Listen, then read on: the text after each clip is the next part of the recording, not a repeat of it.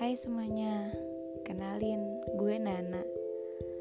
Hmm, awalnya sih iseng-iseng doang bikin podcast gini. Soalnya akhir-akhir ini gue ngerasa hidup gue tuh kayak hampa deh. Terus pernah gak sih lo ngerasa kayak hambar banget gitu? Kayak gak ada nih orang spesial dalam hidup gue sekarang hmm, lo bingung ngapain?